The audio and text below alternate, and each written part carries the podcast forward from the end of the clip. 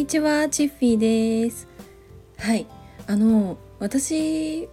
はライターをやる前、別の副業というものに挑戦していました。まあ、それが2019年の夏頃からだったんですけど、あのまあ、販売代行っていうお仕事でして、まあ、とある商品があってそれを私が代わりに集客して販売して、まあ、その売り上げの何割かを報酬としてもらうみたいな感じのお仕事をしてたんですね。でその時に、まあ、私は自分でセミナーを開催してでそこに来てくださった方に、まあ、商品をご案内して購入いただくっていう流れだったんですけど私はどれぐらいだろう1年ぐらいやったかなの中で1回も売れなかったんですね実は。うーんでその集客っていうのも当時は Facebook を使って、えー、発信していてでその投稿をねこう毎日していくんですけどその中で、まあ、セミナーを開催するっていう時があればセミナー情報を掲載したりとかしていったんですね。でそのセミナーっていうのも1回3時間以上のかなり長いセミナーを開催していてまあ、もちろんねあの有料の時がほとんどだったんですけどまあ長かったんですよね。でちょうどあの、まあ、ズームいやまだあれかなそんなにあの知ってる方が少なかったのかななんかその時にそのオンラインでセミナーができるっていうことで結構私オンラインでも募集してたしあとはあのホテルラウンジとかカフェとかであのセミナーができるようなところを予約してそこで開催したりもしました。でね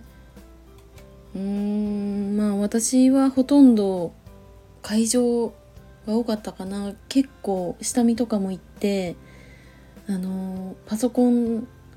もしほら3時間もセミナーやってたらさ充電切れちゃったらやばいなって思ってコンセントが近い席を予約したりとか。あとあのなんか場所によっては結構女子会とかしてる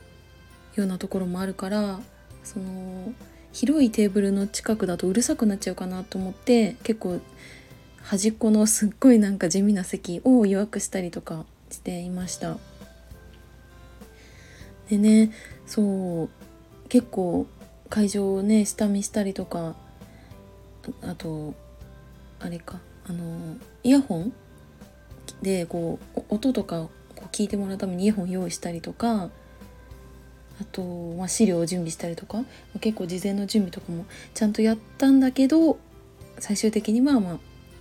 あの制約ができなかったっていうことだったんですね。でそう当時すごい悔しくて毎日ねほぼ情報発信っていうのもやってきたしうーん何が悪いのかがもう分からなくってすごい迷走していたんですよね。もうどうしたら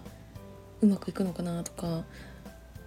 なんか正直ね私より後にやった方がもうすぐ制約とかしてたんですよね。でもう本当に失礼な話ですけどなんか正直私の方がちゃんとやってるよって思って なんかそういうのはあんま関係ないと思うんですけどなんかそういう思いもすごいしたしだからこそうまくいかなかったのが本当に悔しくて何回も泣いたしうんまあそういうことがありました。思い出してるとね結構ね私泣いたりするんですけど、まあ、それくらい結構辛い経験をしました。でそこでね私当時あのコンサルをお願いしていたので、まあ、メンターっていう方になったんですけど、まあ、そそういった方とそう連絡が取れなくなっちゃった時期もあって分かんないとか辛いっていう時にどこにもこう吐き出せなくなっちゃった時期もあったんですよね。それでちょっとまた方法を変えてもう一回頑張ってみようっていうことで、まあ、別のコンサルの方の